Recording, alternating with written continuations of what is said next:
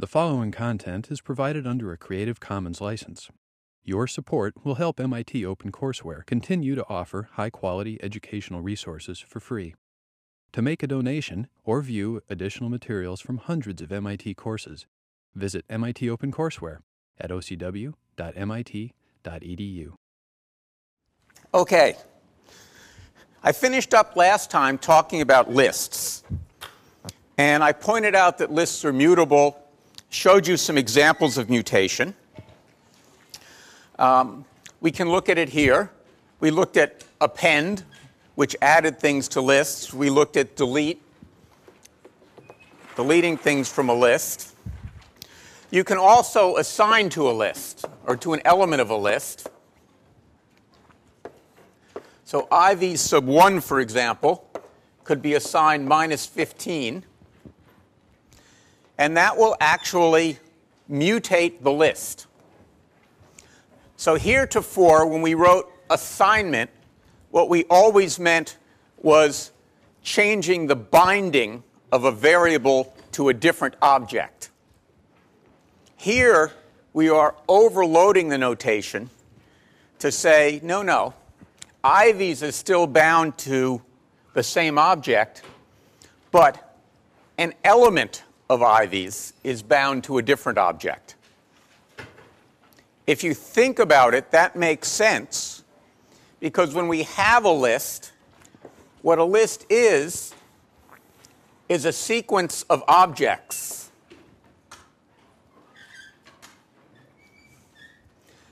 And what this says is the object named by the expression IVs sub 1 is now bound to the object, if you will, named by the constant minus 15.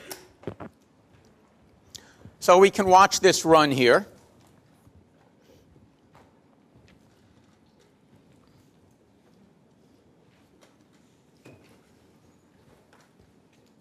Idle can't, that's exciting.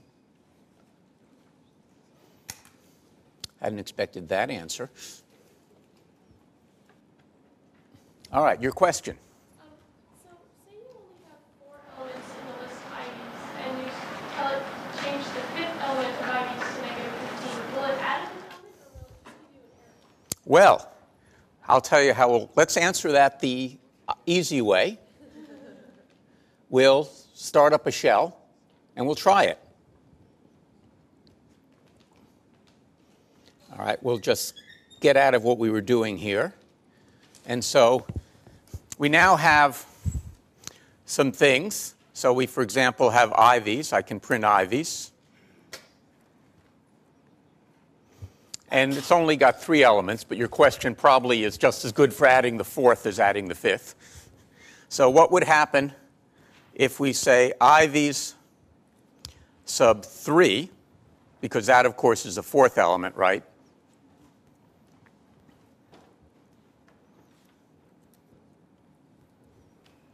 Let's find out. Okay? Because what that does is it's changing the binding of the name, IV, in this case, sub 1. What it looked at here was the name IV sub 3 and said that name doesn't, isn't bound, right? That isn't there. So it couldn't do it. So instead, that's what append is for is to stick things on to the end of the list. But a very good question. So we can see what we did here. And, uh, but of course, I can now, if I choose, say something like IV's sub 1 is assigned minus 15. And now if I print IV's, there it is. And again, this points out something I wanted to men- I mentioned last time. S- lists can be heterogeneous in the sense that the elements can be multiple different types. As you see here, some of the elements are strings and some of the elements are integers. All right, let's look at another example. Let's suppose we'll start with the list. Uh, I'll call it L1.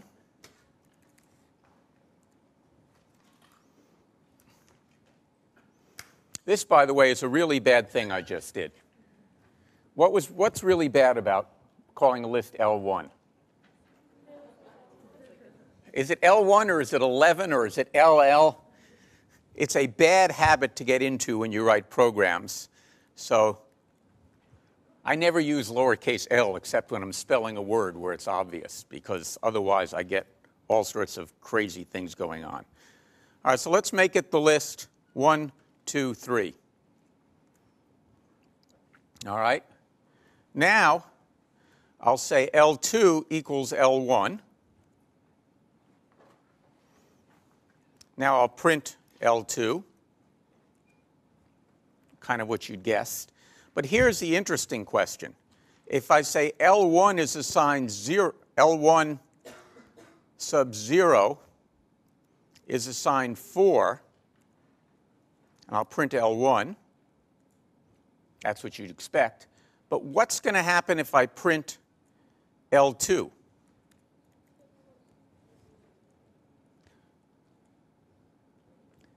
Four, two, three as well. And that's because what happened is I had this model, which we looked at last time, where I had the list L1, which was bound to an object. And then the assignment, L2 gets L1, bound the name L2 to the same object. So when I mutated this object, which I reached through the name L1 to make that 4, since this name was bound to the same object, when I print it, I got 423. So that's a key thing to, to realize that what the assignment did was have two separate paths to the same object. So I could get to that object either through this path or through that path. It didn't matter which path I used to modify it. I would see it when I looked at the other. Yes?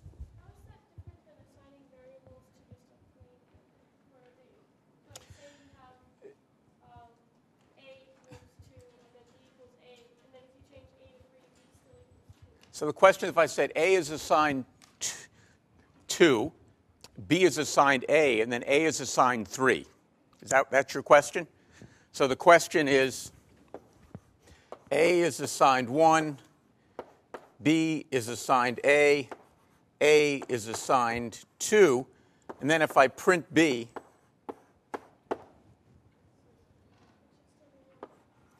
I'll get 1 because these are not mutable, this is going to be assigned to an object in the store. So we'll draw the picture over here. That we had initially A is bound to an object with 1 in it. And then B got bound to the same object. But then when I did the assignment, what that did was it broke this connection and now had A assigned to a different object with the number, in this case, 2 in it. Whereas the list assignment you see here did not rebind the object L1, it changed this. Okay? Now, formally, I could have had this pointing off to another object containing 4, but that just seemed excessive, right? But you see the difference? Great question, and a very important thing to understand, and that's why I'm belaboring this point, since this is where people tend to get pretty confused, and this is why mutation is very important to understand. Yeah? I'm just assuming it'll be a great question.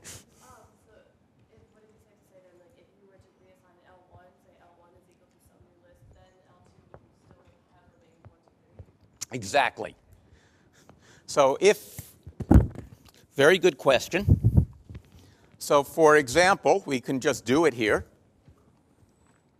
The question was suppose I now type L1 equals the empty list.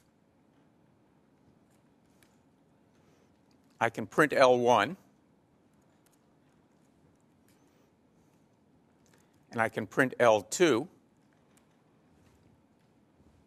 because, again, that's analogous to this example where I just swung the binding of the identifier.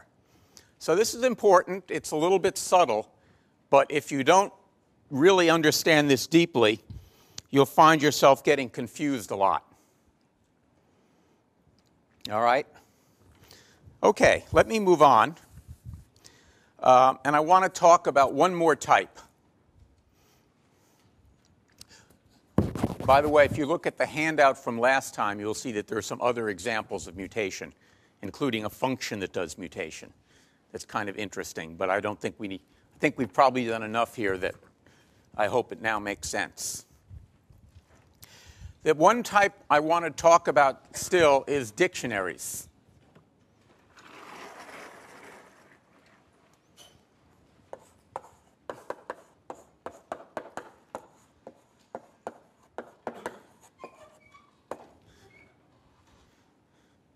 Like lists, dictionaries are mutable.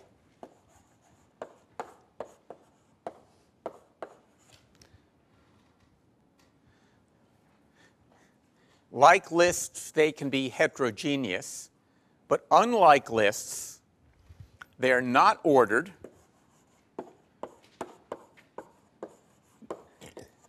The elements in them don't have an order. And furthermore, we have generalized the indexing.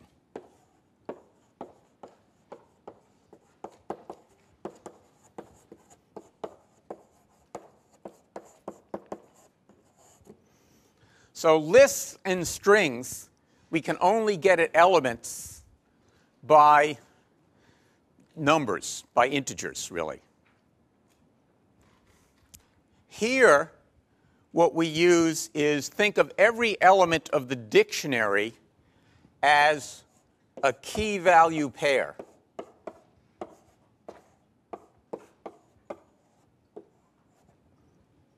Where the keys are used as the indices.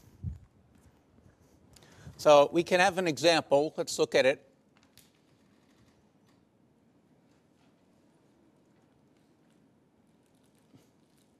So if you look at the function show dicts here, you'll see I declare a variable called e to f. Uh, think of that as English to French. And I've defined the dictionary to do translations. And so we see that the string 1 corresponds, the key 1 corresponds to the value 1. The key soccer corresponds to the French word football, etc. It's kind of bizarre, but the French call soccer football. Um, and then I can index in it. So if I print E to F of soccer, it will print the string football.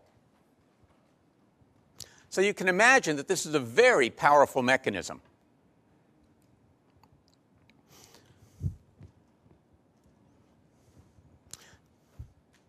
So let's look what happens when I run, start to run this.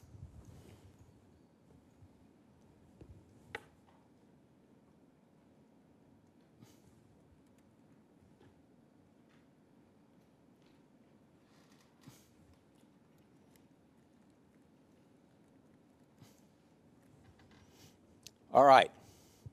So it says not defined, and why did it say not defined? Is an interesting question. Let's just make sure we get this right. We'll start the shell up again.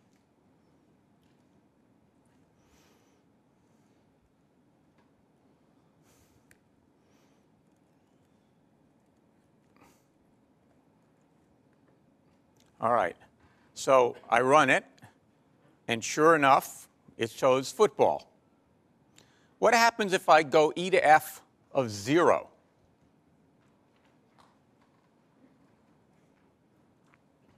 I get a key error. Because remember, these things are not ordered. There is no zeroth element. Zero is not a key of this particular object. Now, I could have made zero a key. Keys don't have to be strings. But as it happened, I didn't. So let's comment that out so we don't get stuck again.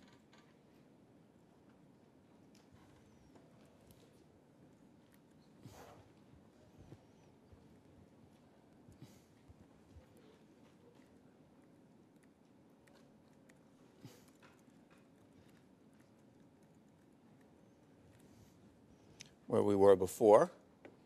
I've printed it here. You might be a little surprised of the order. Why is soccer first? Because the order of this doesn't matter. That's why it's using set braces. So don't worry about that. The next thing I'm doing is uh,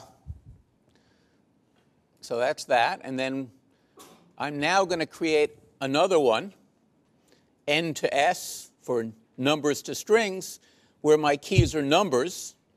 In this case, the number 1 corresponds to the word 1.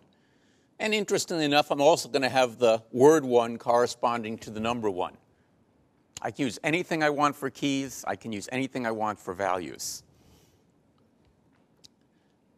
And now if we look at this, we see I can get this. All right, so these are extremely valuable. I can do lots of things with these, and you'll see that as we get to future assignments, we'll make heavy use of dictionaries. Yeah, question? You can, but you don't know what order you'll get them in. Uh, what you can do is you can iterate keys, which gives you the keys in the dictionary. And then you can choose them. But there's no guarantee in the order in which you get keys. Now, you might wonder why do we have dictionaries? Uh, it would be pretty easy to implement them with lists. Um, because you could have a list where each element of the list was a key value pair.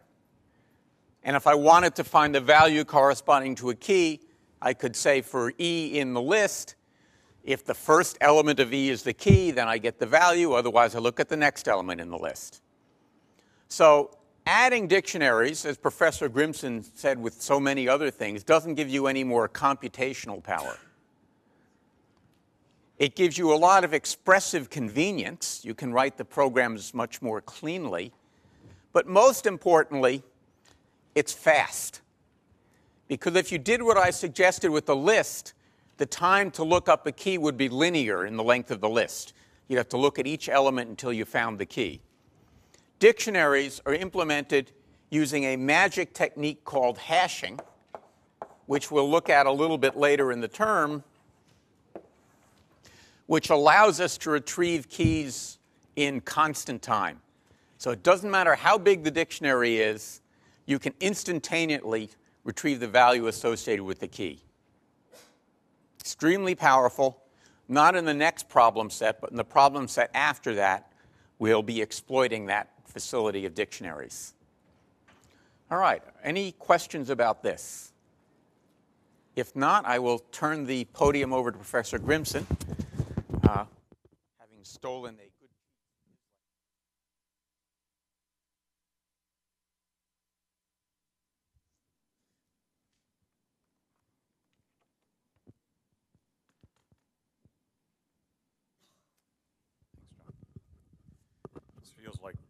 tag team wrestling, right? Professor Guttag has you on the ropes. I get to finish you off. We are. Here we go. Try this again. Okay. We wanted to finish up that section. We're now going to start on a new section, and I want to um, try and do one and a half things in, in, the remaining time. I'm going to introduce one topic that we're going to deal with fairly quickly, and then we're going to yeah, tackle a second topic it's going to start today and we're going to carry on. So let me tell you the two things I want to do. I want to talk a little bit about how you use the things we've been building in terms of functions to help you structure and organize your code. It's a valuable tool that you want to have as a programmer. And then we're going to turn to the question of efficiency. How do we measure efficiency of algorithms? It's going to be a really important thing that we want to deal with. And we'll start it today. It's undoubtedly going to take us a couple of more lectures to finish it off. Right, so how do you use the idea of functions to organize code? We've been doing it implicitly ever since we introduced functions. I want to make it a little more explicit, and I want to show you a tool for doing that. And I think the easy way to do it is, yeah, is to do it with an example. So let's take a really simple example. I want to compute the length of the hypotenuse of a right triangle. And yeah, I know you know how to do it, but let's think about what might happen if I wanted to do that. And in particular, if I think about that problem, actually, I'm going to do this.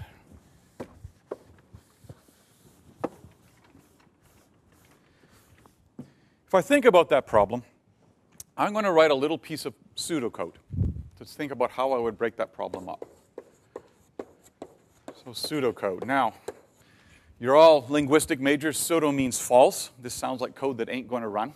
And that's not the intent of the term. When I say pseudocode, what I mean is I'm going to write a description of the steps, but not in a particular programming language. I want to simply write a description of what I want to do. So if I were to solve this problem, here's the way I would do it. I would say, first thing I want to do is I want to input a value for the base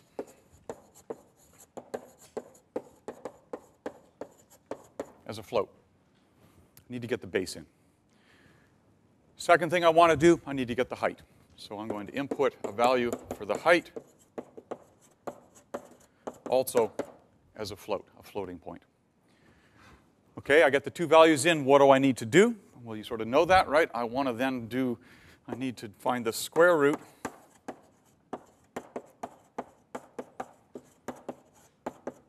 b squared plus h squared, right? The base plus the height. That's the thing I want for the hypotenuse. And I'm going to save that as a float in height for hypotenuse. And then finally, I need to print something out.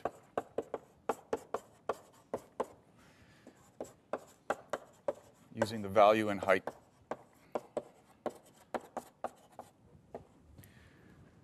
Okay, whoop-de-doo, right? Come on, we know how to do this. But notice what I did. First of all, I've used the notion of modularity. I've listed a sequence of modules, the things that I want to do. Second thing to notice is that little piece of pseudocode is telling me things about values. I need to have a float. I need to have another float here. It's giving me some information. Third thing to notice is there's a flow of control, the order in which these things are going to happen. And the fourth thing to notice is I've used abstraction. I've said nothing about how I'm going to make square root. I'm using it as an abstraction, saying I'm going to have square root from somewhere. Maybe I'll build it myself. Maybe somebody gives it to me as, as part of a library. So I'm burying the details inside of it. I know this is a simple example, but when you mature as a programmer, one of the first things you should do when you sit down to tackle some problem is write something like this pseudocode. I know Professor Guttag does it all the time. I know for a lot of you, it's like, okay, I got a, hard, a heavy problem. Let's see, DEF, foobar, open paren, a bunch of parameters. Wrong way to start. Start by thinking about what are the sequences. This also, by the way, in some sense, gives me the beginnings of my comments for what the structure of my code is going to be. Okay, if we do that, if you look at the handout then, I can now start implementing this. And I wanted to show you that. So first thing I'm going to do is say, all right, I know I'm going to need square root in here. So I'm going to, in fact, import math. And that's a little different from other import statements. This says I'm going to get the entire math library and bring it in so I can use it. And then what's the first thing I wanted to do? I need to get a value for base as a float. Well, okay, that says I'm going to need to do input of something. And you can see that statement there. It's uh, got the wrong glasses on, but right there, I'm going to do an input with a little message, and I'm going to store it in base. But here's where I'm going to practice a little bit of defensive programming. I can't rely on Professor Guttag if I give this, if this code to him. I can't rely on him to type in a float. Actually, I can because he's a smart guy. But in general, I can't rely on the user. Actually, he's right. You know, he would not do it just to see if I'm doing it right. I can't rely on the user. I want to make sure I get a float in it. So how do I do that? Well, here's one nice little trick. First of all, having read in that value. I can check to see is it of the right type. Now, this is not the nicest way to do it, but it'll work. I can look at the type of the value of base and compare it to the type of an actual float and see are they the same. Is this a real or a float? If it is, I'm done. How do I go back if it isn't? Well, I'm going to create a little infinite loop. Not normally a good idea. I set up a variable here called input OK. Initially, it's false because I have no input. And then I run a loop in which I read something in. I check to see if it's the right type. If it is, I change that variable to say it's now the correct type, which means the next time through the loop, I'm going to say I'm all set and I'm going to bounce out. But if it is not, it's going to print out a message here saying you screwed up, somewhat politely, and it's going to go back around. So it'll just cycle until I get something of the right type. Nice way of doing it. Right, what's the second thing I do? Well, I get the same sort of thing to read in the height. Once I have that, I'm going to take base squared plus height squared, and there's a form that we've just seen once before. I'm just going to repeat it. That is math.squirt, and it says the following. It says, take from the math library the function called squirt. Okay? We're going to come back to this when we get to objects. It's basically picking up that object and just applying that, putting that value into height, and then just printing something out. And again, if I just run this just to show that it's going to do the right thing, uh, it says enter base. I'm obnoxious. It says, oops, wasn't a float, so we'll be nice about it. And I enter a height, and it prints out what I expected. I just concatenated those strings together, by the way, at the end. All right, notice what I did. Okay? I went from this description. It gives me some information. I need to have a particular type. I made sure I had that particular type. I've used some abstraction to suppress some details here. Now, if you look at that list, there's actually something I didn't seem to check, which is I said I wanted a float stored in height.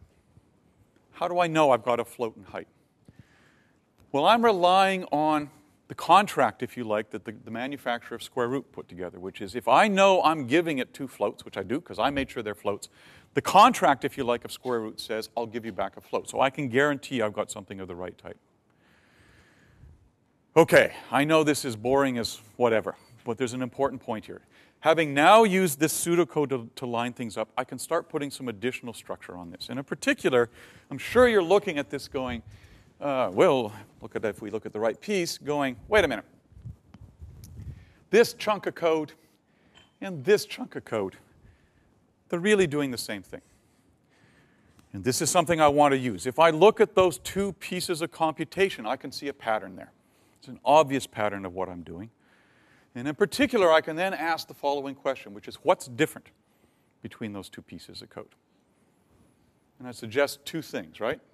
One is what's the thing I print out when I ask for the input? And the second thing is what do I print out if I actually don't get the right input in? So the only two differences are right there and there versus here and here. So this is a good place to think about okay, let me capture that. Let me write a function. In fact, the literal thing I would do is to say identify the things that change, give each of them a variable name, because I want to refer to them, and then write a function that captures the rest of that computation just with those variable names inside. And in fact, if you look down, and I'm just going to highlight this portion, I'm not going to run it, but if you look down here, that's exactly what that does. I happen to have it commented out, right? What does it do? It, has, it says, I've got two names of things the request message and the error message. The body of that function looks exactly like the computation up above, except I'm simply using those in place of the specific message I had before. And then the only other difference is obviously it's a function I need to return a value. So when I'm done, I'm going to give the value back out. Right? And that then lets me get to basically this code. Having done that, I simply call base with get float, I call height with get float, and do the rest of the work. All right, what's the point of doing this? Well, notice again, what have I done? I've captured a module inside of a function. And even though it's a simple little thing here, there's some, a couple of really nice advantages to this. Right? First one is there's less code to read. It's easier to debug. I don't have as much to deal with. But the more important thing is I've now separated out implementation from functionality or implementation from use. What does that mean? It means anybody using that little function get float, doesn't have to worry about what's inside of it. So, for example, I decide I want to change the message I print out. I don't have to change the function. I just pass in a different parameter. Uh, if I, um, you know, uh, I, sorry, let me say it differently. I don't need to worry about how checking is done. It's handled inside of that function. If I decide there's a better way to get input, and there is, then I can make it a change, but I don't have to change the code that uses the input. So if you like, I've built a separation between the user and the implementer.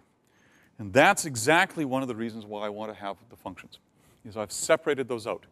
Another way of saying it is anything that uses getFloat doesn't care what the details are inside or shouldn't. And if I change that definition, I don't have to change anything elsewhere in my code.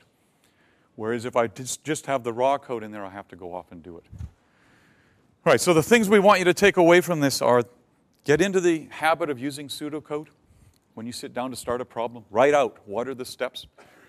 I will tell you that a good programmer, at least in my mind, may actually go back and modify the pseudocode as they realize they're missing things, but it's easier to do that when you're looking at a simple set of steps than when you're in the middle of a pile of code. And get into the habit of using it to help you define what is the flow of control. What are the basic modules? What information needs to be passed between those modules in order to make the code work?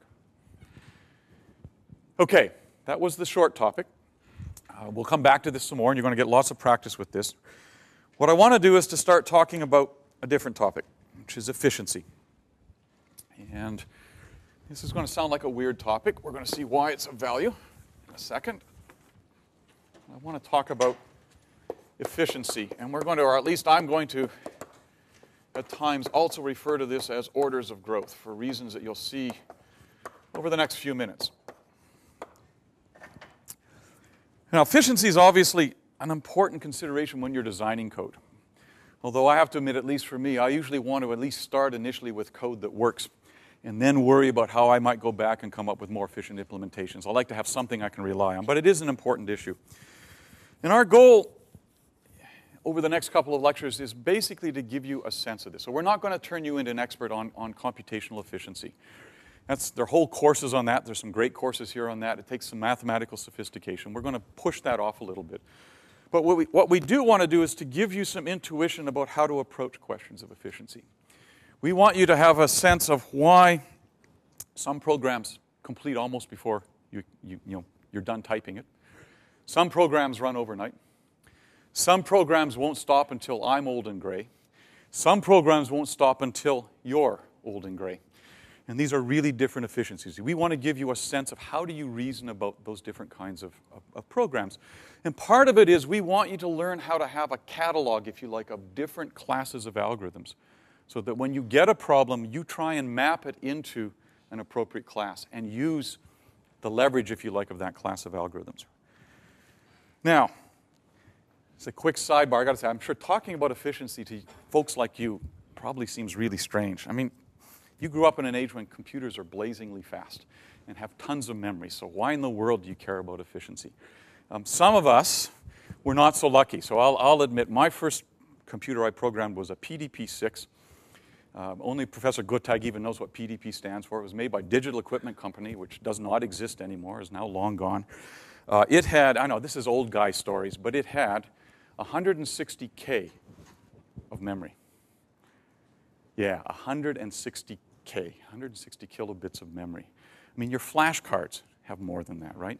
It had a processor speed of one megahertz. It did uh, a million operations per second. So let's think about it.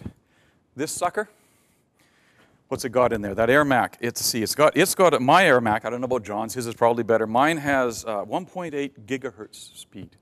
It's 1,800 times faster. But the real one that blows me away is it has two gig of memory inside of it. That's 12,000 times more memory. Oh, and by the way, the PDP-6, it was in a rack about this tall from the floor, not from the table. All right, so you didn't grow up in the late 1800s like I did. You don't have to worry about this sort of stuff, right? But a point I'm trying to make is it sounds like you know, computers have gotten so blazingly fast. Why should you worry about it? Let me give you one other anecdote that I can't resist. This is the kind of thing you can use at cocktail parties to impress your friends from Harvard, okay? Imagine I have a little lamp, little goose, one of those little gooseneck lamps. I put it on the table here. I put the height about a, about a foot off the table. And if I was really good, I could hit or time it so that when I hurt, yeah, try again. When I turned the on switch on in the lamp at exactly the same time, I'm going to hit a key on my computer and start it running. Okay? In the length of time it takes for the light to get from that bulb to the table, this machine processes two operations. Oh, come on, that's amazing. two operations. You, know, you, can do the simple numbers, right? A, uh, a, a, light travels basically a foot in a nanosecond. Simple rule of thumb. Uh, a nanosecond is what, 10 to the minus 9 seconds. This thing does 2 gig worth of, of, uh, of, of operations. A gig is 10 to the 9, so it does two operations in the length of time it takes light to get from one foot off the table down to the table. That's amazing. So, why in the world do you care about efficiency?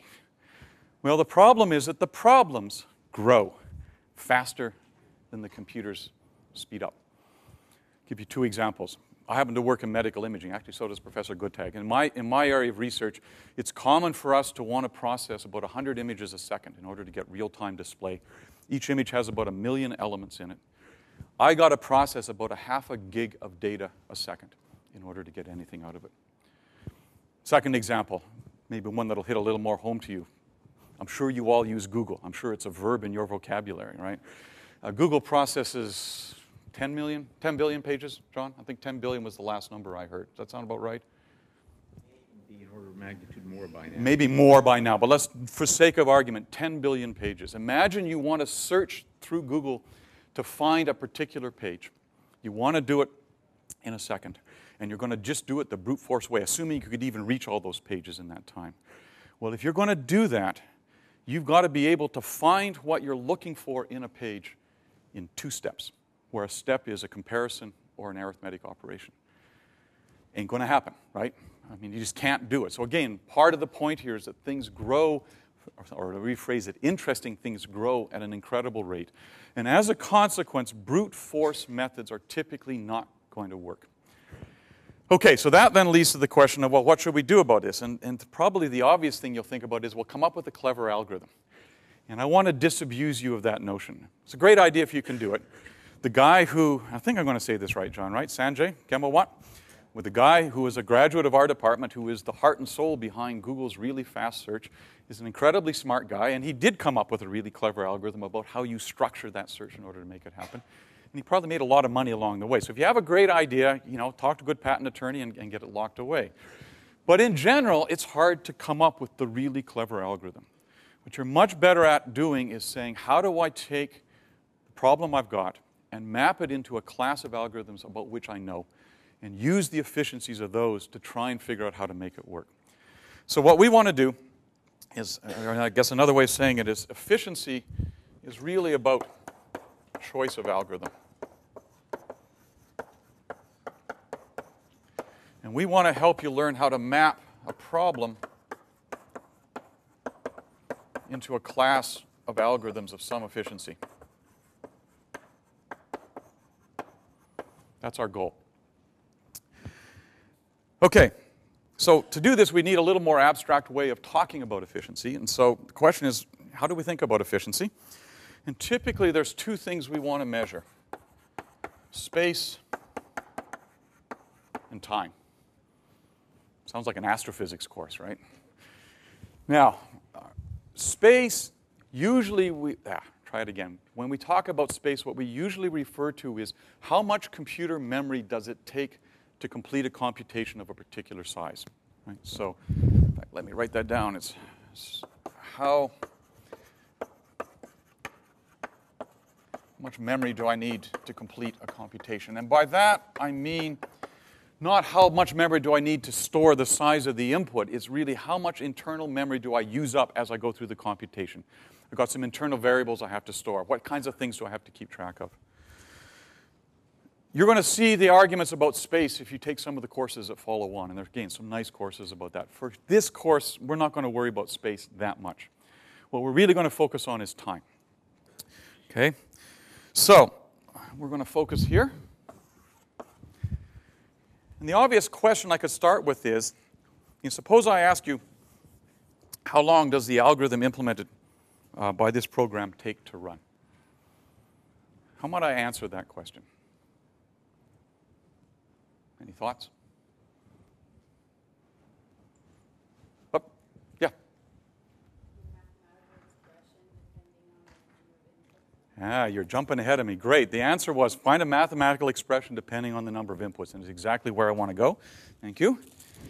I was hoping for a simpler answer, which is just run it. Which is, yeah, I know, seems like a dumb thing to say, right? One of the things you could imagine is just try it on an input, see how long it takes. You're all cleverer than that, but I want to point out why that's not a great idea. First of all, it depends on which input I picked. Right? Obviously, the algorithm is likely to depend on the size of the input, so this is not a great idea. Second one is it depends on which machine I'm running on. If I'm using a PDP-6, it's going to take a whole lot longer than if I'm using an Air Mac, right? Third one is it may depend on which version of Python I'm running. Depends on how clever the implementer of Python was. Fourth one is it may depend on which programming language I'm doing it in. So I could do it empirically, but I don't want to do that typically. It's just not a great way to get at it. And so, in fact, what we want is exactly what the young lady said. I'm going to ask the following question, which is let me write it down. What is the number of basic steps needed as a function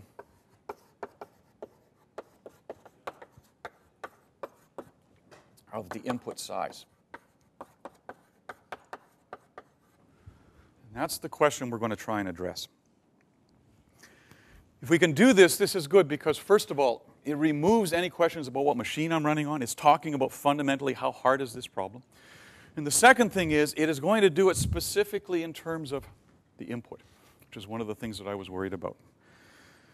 Okay, so to do this, we're going to have to do a couple of things. All right, the first one is what do we mean by input size? And unfortunately, this depends on the problem. It could be what's the size of the integer I pass in as an argument, if that's what I'm passing in. It could be how long is the list if I'm processing a list or a tuple. It could be how many bits are there in something. So that is something where we have to simply be clear about specifying what we're using as input size. And we want to characterize it mathematically as some number, or, or some variable rather, the length of the list, the, the size of the integer would be the thing we'd want to do. Second thing we got to worry about is what's a basic step? Right? If I bury a whole lot of computation inside of something, I can say, wow, this program you know, uh, runs in one step. Unfortunately, that one step calls the oracle at Delphi and gets an answer back. Right? Maybe not quite what you want. We're typically going to use as basic steps the built-in primitives that a machine comes with. Or another way of saying it is we're going to use as the basic steps those operations that run in constant time. So arithmetic operations, comparisons, um, memory access. And in fact, one of the things we're going to do here is we're going to assume a particular model called a random access model which basically says we're going to assume that the length of time it takes me to get to any location in memory is constant. It's not true, by the way, of all programming languages. In fact, Professor Guttag already talked about that. In some languages, lists take a time linear with the length to get to it. So we're assuming we can get to any piece of data, any instruction in constant time. And the second assumption we're going to make is that the basic primitive steps take constant time, the same amount of time to, to compute. Again, not completely true, but it's a good model. So arithmetic operations, comparisons, uh, things of that sort, we're all going to assume are basically in that, in that particular model. Okay, having done that, then, there are three things that we're going to look at. As I said, what we want to do is we want to count the number of basic steps it takes to compute a computation as a function of input size. And the question is, what do we want to count? Well, one possibility is to do best case. Over all possible inputs to this function, what's the fastest it runs? The fewest, or so the minimum, if you like. It's nice, but not particularly helpful. The other obvious one to do would be worst case. Again, over all possible inputs to this function, what's the most number of steps it takes to do the computation? And the third possibility is to do the expected case. The average, if you want to think of it that way. in general, people focus on worst case for a couple of reasons. In some ways, this would be nicer to expected case. It's going to tell you on average how much you expect to take. But it tends to be hard to compute because to compute that, you have to know a distribution on inputs. How likely are all the inputs? Are they all equally likely or are they going to depend on other things? And that may depend on the user, so you tend to get at that. We're, as a consequence, going to focus on worst case. This is handy for a couple of reasons. One, it means there are no surprises. Right? If you run it, you have a sense of the upper bound about how much time it's going to take to do this computation, so you're not going to get surprised by something showing up. The second one is a lot of the time, the worst case is the one that happens. Uh, Professor Guttag used the example of, of looking in a dictionary for something. Now, imagine that dictionary actually has something that's a linear search to go through it as opposed to the hashing he did. So it's a list, for example. If it's in there, you'll find it perhaps very quickly. If it's not there, you got to go through everything to say it's not there. And so the worst case often is the one that shows up, especially in, in, in things like search. So, as a consequence, we're going to stick with the, um, the worst case analysis. Now, I've got two minutes left. I was going to start showing you some examples, but I think rather than doing that, I'm going to stop here and we'll give you two minutes back of time. But I want to just point out to you that we are going to have fun next week because I'm going to show you what in the world that has to do with efficiency. So, with that, we'll see you next time.